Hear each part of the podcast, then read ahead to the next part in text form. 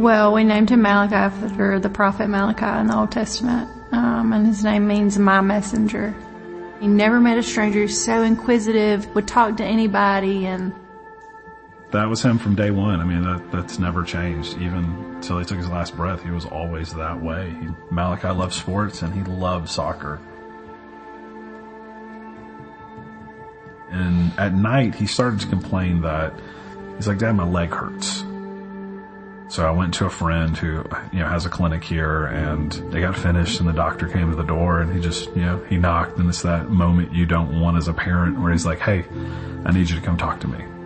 So I went down to the office and sat down and he, he just looked at me and he said, there's two to three small masses in the base of his spine. We need you to uh, take him to Atlanta today.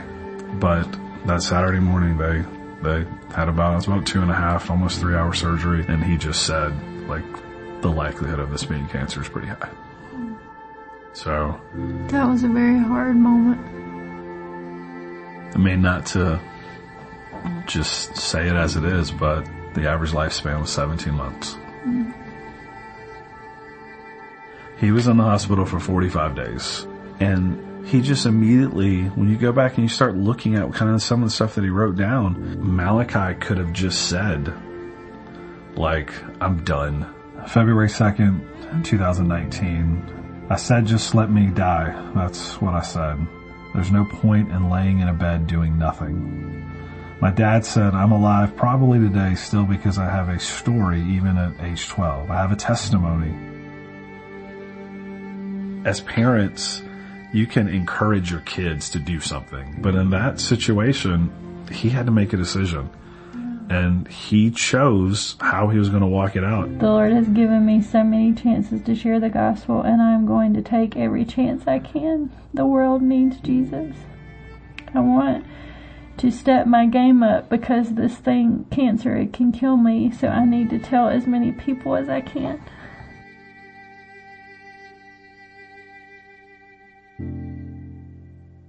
Every day, Monday through Friday, when we would go for radiation, he would have to be transported in an ambulance. And so every day we had two new people that we spent about four hours with. And Malachi shared the gospel every day to those new people. I mean, he would lay in the back of that, on that stretcher of that ambulance. So where are you from? And what do you do?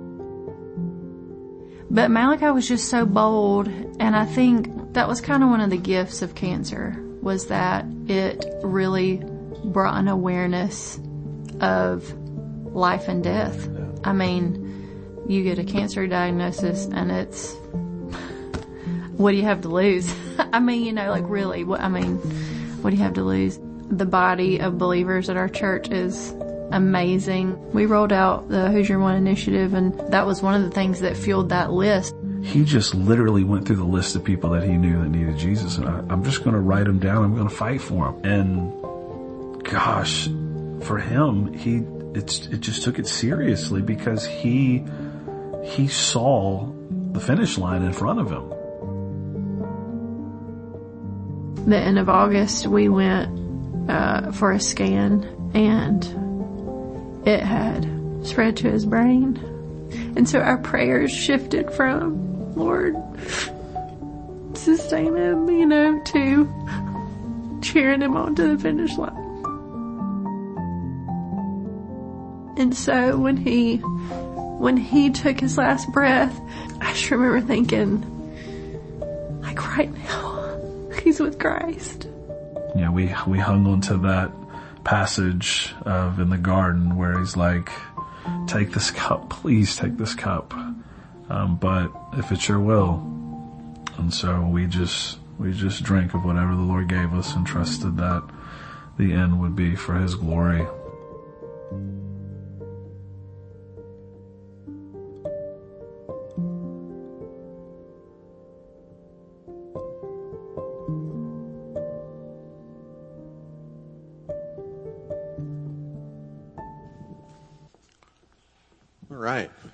We're in this series entitled Who's Your One? And isn't that an inspiring story? I mean, just isn't that great?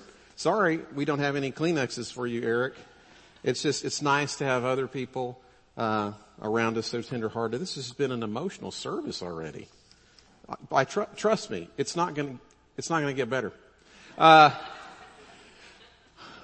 I sent out an email blast this this last week. I guess it was Friday or Saturday. Just basically along the lines, isn't it wonderful when you finally do something you've always wanted to do, and, and then after you do it, like you dive in head first into the pool for the first time? Isn't it true that you have this feeling, at least for a moment, of wow, that was great, and why did I wait so long to do that? I don't know. But it's, it's a great feeling when you dive in or you kiss your wife for the first time or whatever. Hopefully, you know, uh, if you're married, you, you've done that. Uh, but when you, when you kind of dive in and you take that chance or that risk and you press ahead even though you're a little bit nervous or something and isn't it just wonderful when it happens?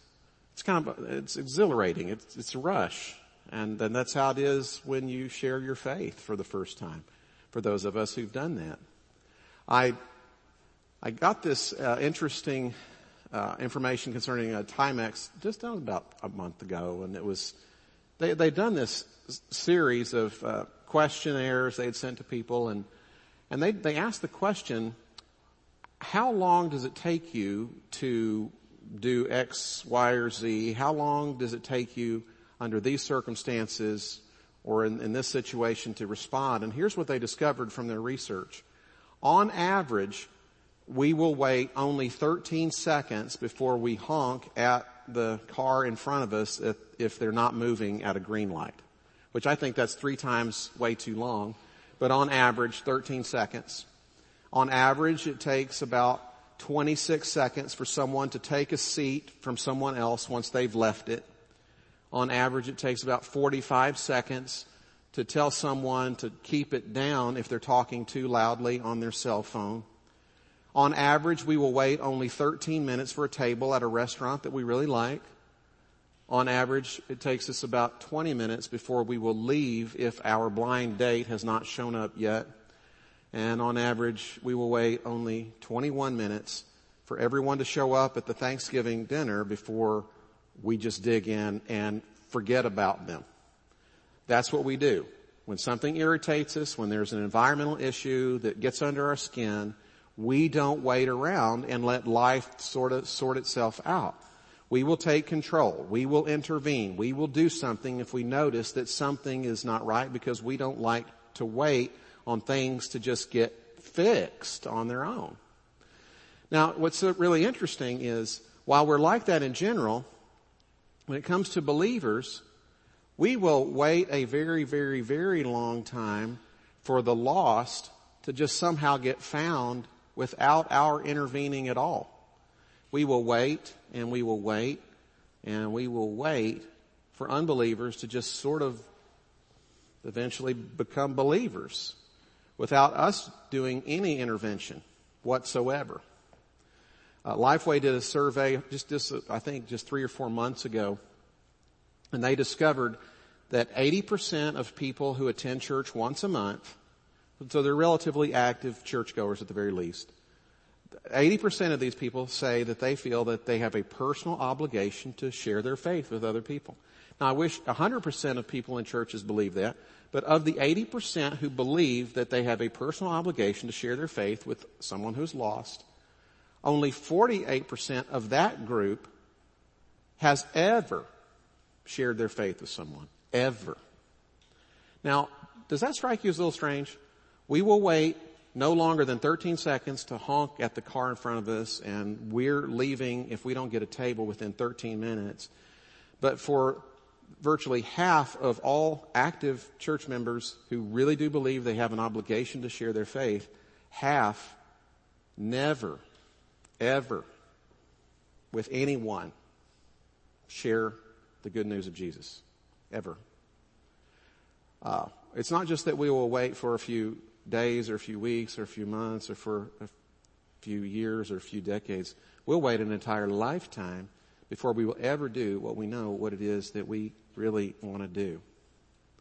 Now the good news in all this, and there is really, really good news, the good news is Jesus is very patient And the good news is Jesus changes things. And the good news is you are already right now doing something. You may not know this, but you're already doing something that can turn things around rather quickly for you and for the people around you and that can turn this church around.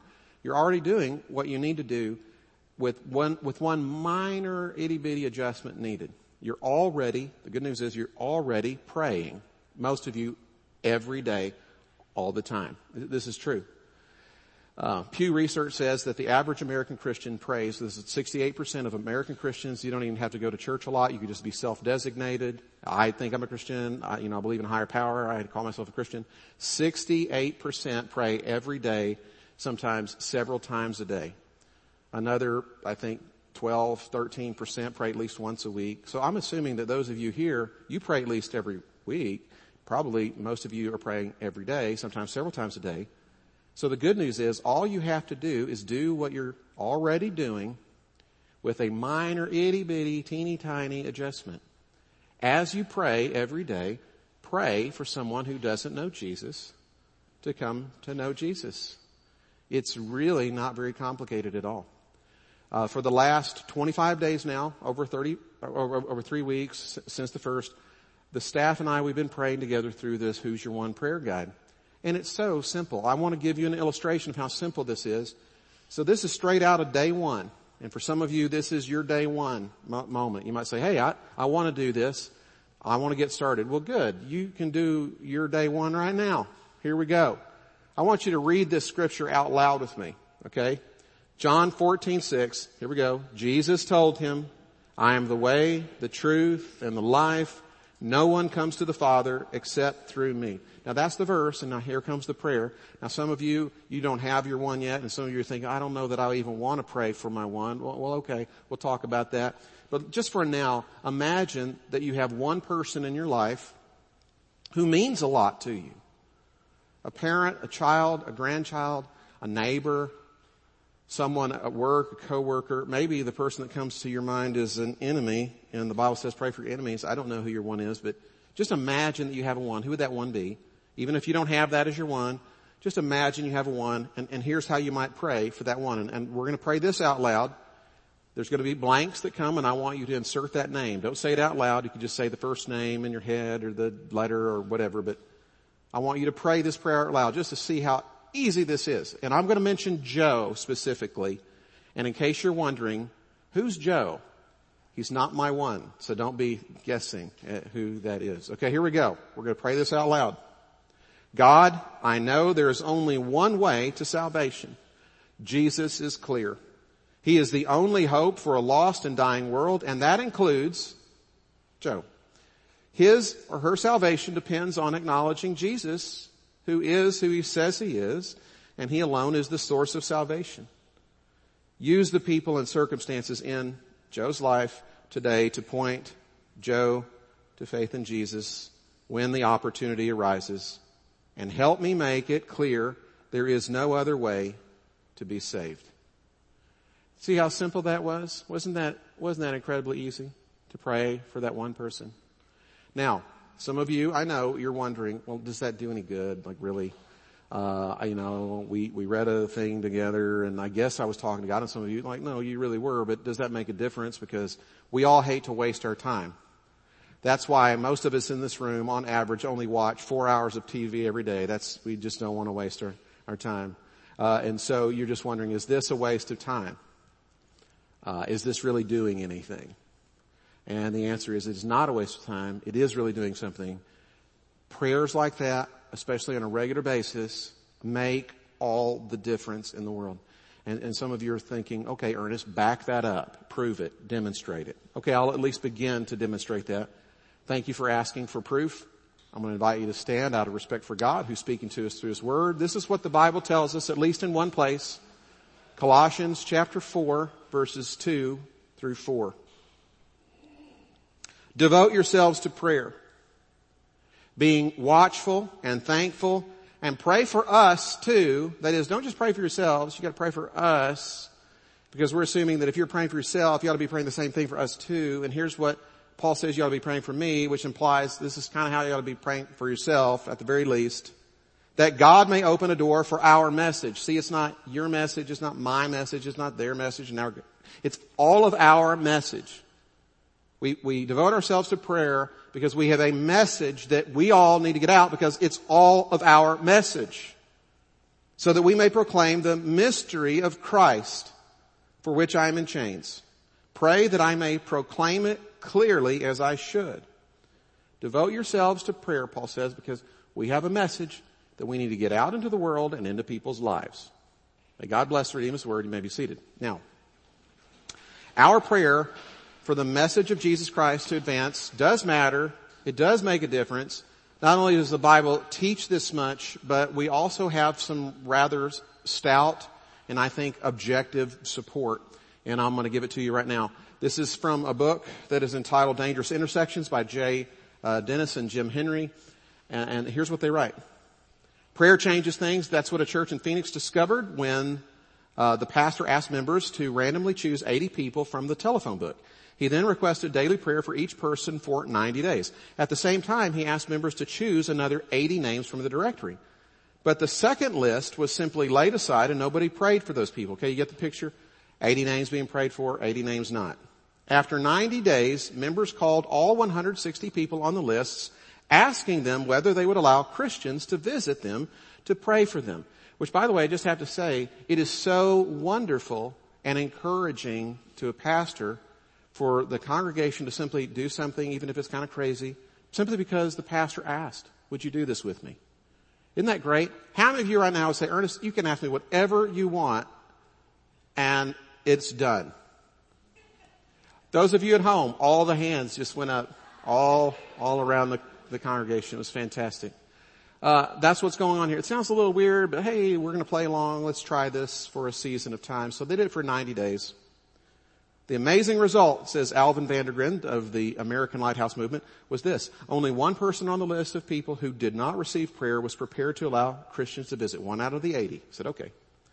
Whereas 69 of the 80 people for whom the church members prayed were prepared to allow Christians to visit and 45 even invited them into their homes, offered coffee, and named special, prayer requests.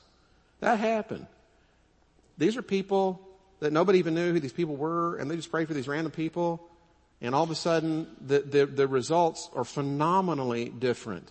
Way substantially different than the group of people for whom no prayer was offered. Prayer makes a difference. We don't often see that it makes a difference because here's what we often do not see we don't see slow progress. What looks slow to some may seem rather fast to others. But we are such immediate results people, we don't notice. I appreciate all of you praying for Gina. I really do. And, and, and, we're tracking things. She writes down, you know, daily how things are, are going in response to this much and this. I believe that she's getting better and we're very grateful for that. But it's, it's slow. But you know, improvement over three months or six months to, to totally normal would be light speed fast to somebody who's stuck or regressing. I, I went and saw, uh, you know, Martha today, and she has inoperable brain cancer. Such a wonderful, lovely person, very strong and and kind. Those of you that know her, she she always she always has this little smile that's hidden underneath whatever her look is as if she's laughing with you or at you. I can't always tell, but she's just so fun to be around in a very dry sense of humor, just really an enjoyable person. But so I go and visit her and, and she's regressing because it's inoperable brain cancer. She knows the Lord. There's still a ground note of hope and love and joy. But sometimes you have to see the contrast in order to notice the difference. And we will say one prayer one time off the cuff and then we quit and we don't even give progress a chance oftentimes. I told you I was, I've been, been in this season of prayer with the staff and already we're seeing things change. I won't mention specifics, but, but we mentioned, we prayed for someone in particular. And, uh, and sure enough, God sent someone across this person's path. It was astounding. I, I, I told this story before when I was a, when I was a, uh, in the youth group actually, I was a senior. I remember this one camp that we went to and we were just praying for everybody, all these other cabins and all the rest. It was a very messed up situation. But we just saw God respond and God respond and God respond. And then sure enough, on Thursday night before the camp was over, we prayed for this one young lady in particular who was very asinine toward Christ and uh, just prayed god just thrust somebody across this girl's path to lead her to you. And, and, we were really bold and specific about it. Like we want someone to cross her path. We want it to happen now. And it was something that was only that only a teenager would pray. And sure enough when we were done with prayer on our way to the tabernacle for that evening service she'd been wandering around like she did. The pastor was wandering around as he did you know because pastors do that. And they bumped into each other and he led her to Christ on the spot right as we were praying. It was amazing. The Bible teaches you pray and you pray and you pray. And just because you don't see results immediately, although graciously God lets us see results sometimes with immediacy, you don't quit. That's why when it comes to prayer, the emphasis in the Bible is to always pray and never stop. Jesus tells us this himself over in uh, Luke chapter 18. Jesus tells the story about a woman who begs for, to this judge for justice. He's a wicked judge and eventually she gets justice. And the whole point of the parable is announced before Jesus tells the parable. Luke puts it like this in chapter 18. If I can find this. Uh, boy, my notes are all messed up. Yeah, here we go. Luke 18 verse 1. Then Jesus told a parable to show the disciples they should always pray and not give up. In Luke chapter 11, Jesus tells a couple of other parables, a parable about a guy knocking on the door, won't quit, it's in the middle of the night, and then there's this father who gives good gifts to his son because that's what fathers do. And Jesus' whole point in this was you keep praying and you don't quit. Pray without ceasing. The apostle Paul, before our passage earlier in Colossians, gives us an example of this and says, he says, for this reason, since the day we heard it, we've not ceased praying for you. So when Paul gets to chapter 4 verse 2 and he says, devote yourselves to prayer, being watchful and thankful, this is not a throwaway verse. This isn't one of those things that Paul just says off the cuff because he's got to fill some space on a page to send it to some people or something and sound spiritual. This matters to Paul. Devote yourselves to prayer. This is how the early church did it. They prayed, and then they prayed again, and then they prayed again, and they prayed again some more. And when you devote yourself to prayer, two things happen. Okay, here's the characteristics or qualities of prayer. If you're taking notes, you might want to write this down. It's real simple. It's right there. Being devoted to prayer means being watchful, and being devoted to prayer means being thankful. Okay? Being watchful. What does that mean? That just means being tuned in, okay, staying up through the watches of the night. You're not sleeping on this. You're not sleeping through this. Prayer is something that you're absolutely thoroughly, always 100% engaged in. Now, there's a contrast to this. That's sleeping on prayer. Remember when the disciples went with Jesus to the Garden of Gethsemane and they fell asleep and Jesus like, couldn't you stay up for even an hour? That's the contrast. Sleeping through prayer or sleeping on prayer or, or just not even doing it at all there's a perfect illustration of how we look at prayer now in, in, in Christianity as Christian consumers. It's prayer.com. How many of y'all have seen that advertised on TV? Prayer.com. Does that, does that ring a bell? Here's the website or the, the homepage. Make prayer a priority. It's fantastic. Woo! Alright, this is great. Then you read the tagline. I love this.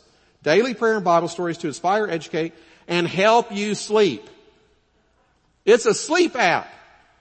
That's how they advertise it on TV.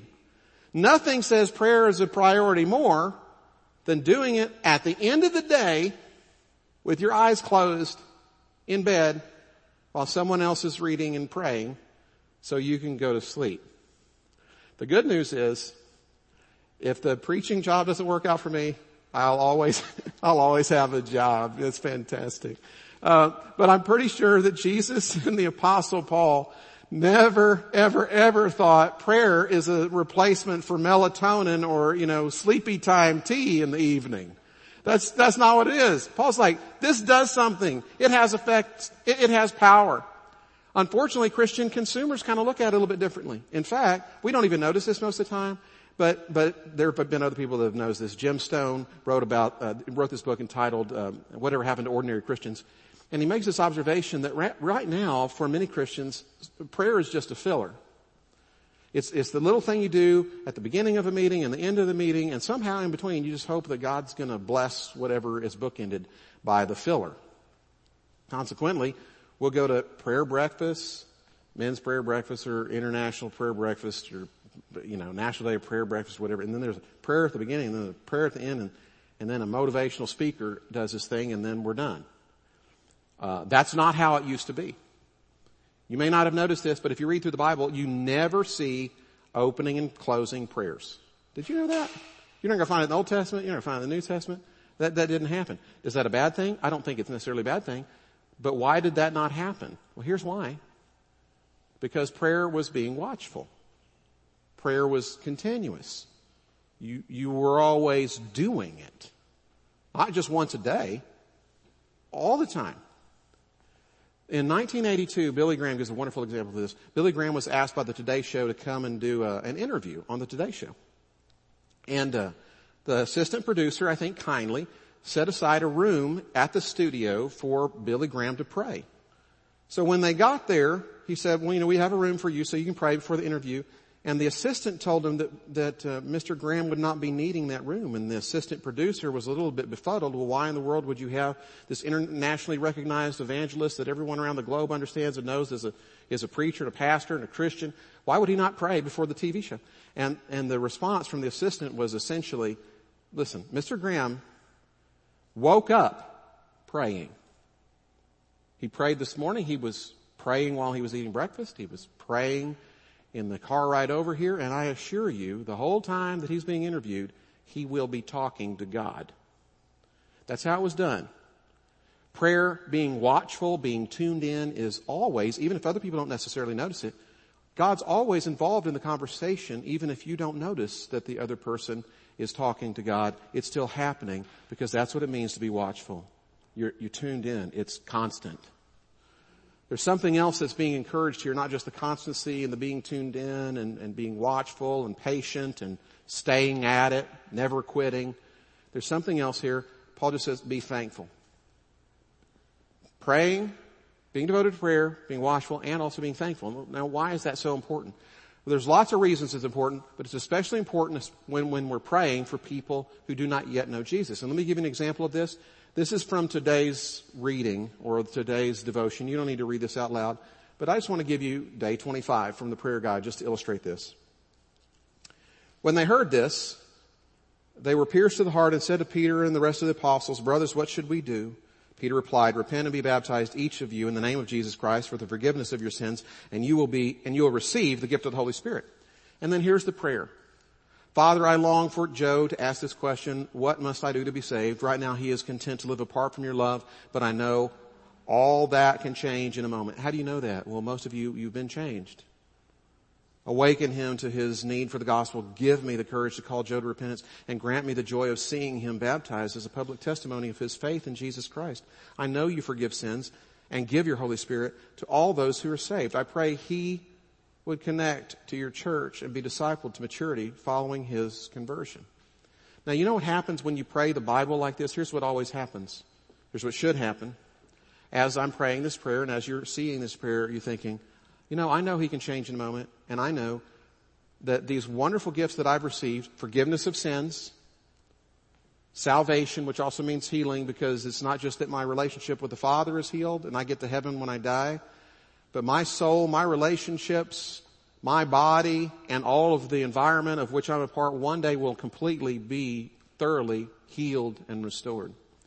All that is tied up in the word salvation, all that is tied up in the forgiveness of sins, including the presence of the Holy Spirit, God residing in my filthy body as a holy temple, all of that that I receive comes completely freely as a grace gift from God. The greatest things that I have, I absolutely did not deserve, did not earn. To the contrary, I deserved none of it to no degree. And as I'm praying this, how can I not be thankful? And as you're thankful for what it is that you've received, you also recognize, how can I be thankful for these things? And then simultaneously continue to hoard the free gifts that I've received. There's something that does not fit with the gospel to take the gospel and hide it under a bushel. Like Jesus says, let your light shine. Don't hide it. You, you share it. Otherwise, you're really not understanding the light. So we pray. Don't you see how praying constantly and praying thankfully changes things? It, it certainly changes us. Now I know the response that, that comes from certain people and it's going to be something like this because I've had these conversations. I just can't pray. I don't have it. I'm not a pray person or whatever. You can pray. No, I can't. Yes, you can. You just did. We just, we just read the prayers. Well, that doesn't count. Of course it does. We pray the Lord's Prayer all the time. That's basically, you've read that prayer so many times that you've memorized it. It's the same thing. Does that mean it's not meaningful because you read it? Well, of course that's, it's still meaningful. You can read a prayer and it could be your prayer. Yeah, yeah, I don't know. I just need to be trained. Listen, if you tell me that you need to be trained in order to learn how to pray, I'm not blaming you. I'll be blaming the church. We've done a terrible job as a church training people that they need more training. You don't. You can talk to a friend. You know how to do this. God's a friend. You can talk to him. It's not that hard. The reason that we want it to be harder or highly, higher or holier or whatever than it actually is, is because that kind of lets us off the hook. It's false humility. If it's too high and it's too holy, it's too hard, well I just can't do it and I'm just telling you, it doesn't matter how shameful or shabby or sinful you are. If I can do it, you can do it too because it's just about talking to a friend by the grace of Jesus Christ. You can pray. And Paul says you need to pray and you need to do it constantly and you need to do it thankfully. But Paul goes on and explains not only should you be praying for you, you ought to be praying for other people around you along the same lines. And here's what he says in verse 3. And pray for us too that God may open a door for our message so that we may proclaim the mystery of Christ for which I am in chains. Pray that I may proclaim it clearly as I should. Now when Paul writes this, he writes this from prison. If you're in prison and you're asking people to pray for you and you know you don't deserve to be there, how do you tell people to pray? Let me out of here. Pray for the prison doors to fall off their hinges. And actually, that happened one time. The doors literally came off the jail in Philippi. Paul got out and then he walked back in. You know why? Because for the apostle Paul, there were doors that were more important to be opened than the prison doors in which he found himself. So Paul prays for doors to be open and he says, you need to pray for these doors to be open. You need to pray for the advance of the gospel. You need to pray that I proclaim it clearly. You need to pray that it's understood. Because the apostle Paul really believed that prayer made a difference. And you know what happened? The people that he said, just would you do this for me because like I'm an apostle? Could you just do this with me? They did it. And people prayed and they prayed and they prayed. And you know what happened? The Roman world was turned upside down. Christianity advanced in a, in a, an amazing way under extraordinarily difficult circumstances. And I have to say that the reason this happened is because people took Paul seriously and they devoted themselves to prayer. And they were watchful and they were thankful. And things change because the apostle Paul really, really believed in his heart there are doors that need to be open and there's doors that are not going to be open unless we pray for them to be open. There's going to be doors that are locked and they remain locked unless we pray. The people prayed. And he really believed that an unclear message could be made clear through prayer. And he really believed that a timid witness could become bold with prayer. And so the question that obviously begs to be asked is, what if we devoted ourselves similarly to prayer? What if, like in the early church, we prayed as the people prayed? What if we prayed for the gospel to advance? And it did. What if we prayed for people to get saved and it happened? What if we prayed for this church to be used powerfully of God and then it actually happened? What if we prayed and then God did it?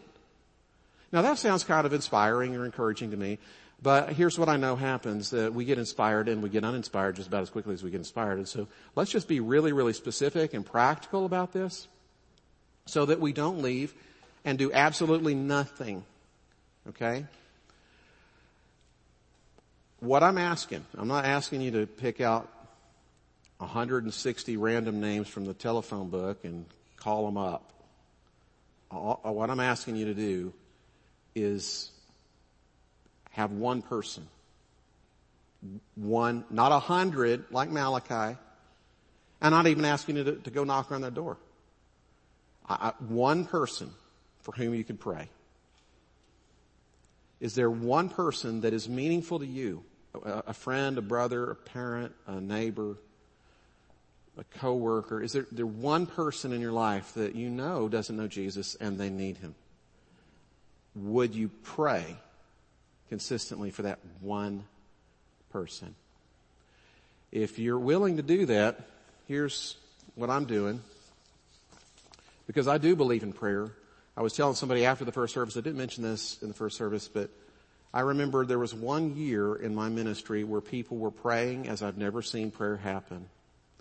And we baptized not just children, which is wonderful, but we baptized at least one adult, one or two adults every single Sunday for a year. And the church was a little bit smaller than this church is. And there was no mystery. I didn't preach better. They didn't sing better. It was people were praying. It was that simple. If you're willing to pray for your one, here's what I want to do. I want to pray for you and for your one as you're praying for your one every day. In the first service, we just had these sheets. It's like person praying and then the one or ones. I want to pray for you and I want to pray for your one. How long is this going to take? I don't know. If there's 20 names, I'll do 20 people and your one or two or three ones or whatever. Please don't give me 100 ones because I just can't, I, I got limits. Uh, but if you've got your one or two or whatever, I'll pray for you and I'll pray for your one every day. Because I believe that prayer makes a difference. And I don't know about you, but do you ever, do you ever feel like, you know, I wish, and you think about times in your life, was that camp experience or that year of your church life or you just got filled at some point and you just go, you know, I'd really like to see that. Probably whatever that was that you want to see again was absolutely soaked in prayer and in concern for the lost. This is not complicated. Devote yourselves to prayer, being watchful and thankful. There is no getting around it. There is nothing else. This is it. So let's, let's do it. We're going to pass these around in a moment. I want you to put your name on there. Don't do it if you're not going to do it. You know you should, but you can pray. Put your name on there and the person, and if you're at home, send us your name and then the person, you could be use first name or just a letter. It's, we're not trying to muck around in your business. I just want to support you in prayer. I know that Brett is also wanting to do something along these lines with me in this regard. But let's pray for your one because I can guarantee you this. When you pray for your one, you are praying in accordance with God because he is so concerned about your one that he wasn't willing to just offer a word. He gave the living word who became flesh and died. God was willing to die for your one. In fact, he did it. You go to Luke chapter 15 and there's the parable of the one sheep and the one coin and the one son. And the whole point is God is concerned about your one. And we remember that in the body that was broken and the blood that was shed. And so I think it's an entirely appropriate response to communion to say, I want to pray for my one. I can do, that is the least that I can do for the God who did everything that he could. Let's bow for a word of prayer. Father, we thank you for the opportunity you give us to actually participate together with you in something that is actually quite exciting. And it's not just birth, which is exciting. It's rebirth. It's birth from above. And um, you, you make it easy on us. You, you say pray. Even with your disciples who knew you, walked with you, and talked with you, and you taught them directly, you just started out by saying pray. And then they got sent. But you don't trick us because the power is in the prayer. So teach us to start where we actually already kind of are praying, just adjusting a little bit. And then when you do what you do, we will give you all of the praise and all of the glory because we know that apart from you we can do nothing and without prayer nothing works as it needs to. So Lord, we give you our souls, we give you our hearts, we give you our lives, we give you this emphasis, and we trust you will do extraordinary things as we pray, not generally, but specifically. And we pray this in Jesus' name. Amen. At this time, we're going to observe communion together.